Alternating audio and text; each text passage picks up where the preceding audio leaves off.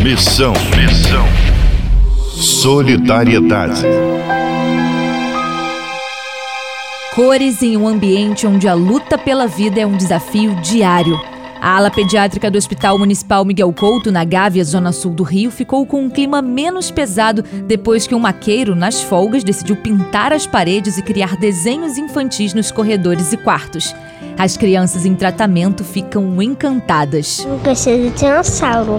Eu achei muito lindo, eu adorei. Renato Pereira da Silva, de 37 anos, trabalha há 16 anos aqui. Há seis meses, obteve autorização da direção do hospital para transformar o ambiente de uma cor só. Sempre passou na minha cabeça de pintar esse setor e hoje eu consegui realizar meu sonho. Estou desde maio pintando. Não tem dinheiro que pague ver o sorriso de uma criança, a felicidade. O cuidado de Renatinho, como carinhosamente é chamado pelos colegas de trabalho, vai além das escolhas dos desenhos. Quando os médicos e enfermeiros se uniram para comprar as tintas, ele fez uma exigência. Pedi para o pessoal comprar tinta sem cheiro, que não prejudica a saúde das crianças. Em uma área tão delicada quanto a da pediatria, é fácil encontrar adultos sofrendo mais do que as crianças. Os pais dos pacientes internados no Hospital Miguel Couto se sentem confortados com a atitude nobre do maqueiro. Joelma Lopes, de 33 anos, é mãe da Giovana, de 5 anos. A menina está internada há sete meses. Não só as crianças, a gente também gosta. Deus vai abençoar ele, porque ele trabalha super bem.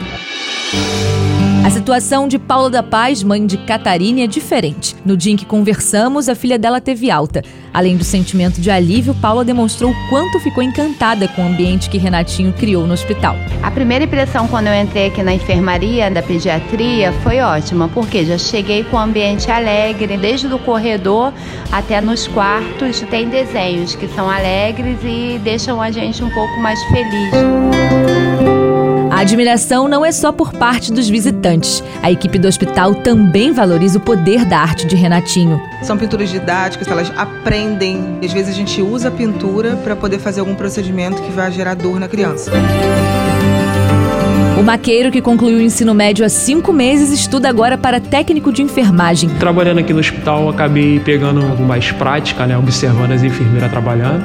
E peguei o gosto pela enfermagem. Tem bastante gente que me ajuda, pessoal aqui da enfermagem, enfermeiros, médicos, eles que pagam o meu curso. Sou acompanhante de uma senhora em Botafogo, ela também ajuda a pagar o curso. Mas a pessoa mais importante da minha vida, que ela me ajuda, e eles que pagam o meu curso. Renatinho nunca quis dinheiro ou fama pela boa ação que pratica no hospital, mas sabe que no fundo é recompensado por um dos sentimentos mais nobres do ser humano: a gratidão. Esse cheio de sonho, graças a Deus, aqui no Miguel Couto consegui realizar um deles, que é ver a alegria das crianças. Do Rio de Janeiro, Mariana Menezes.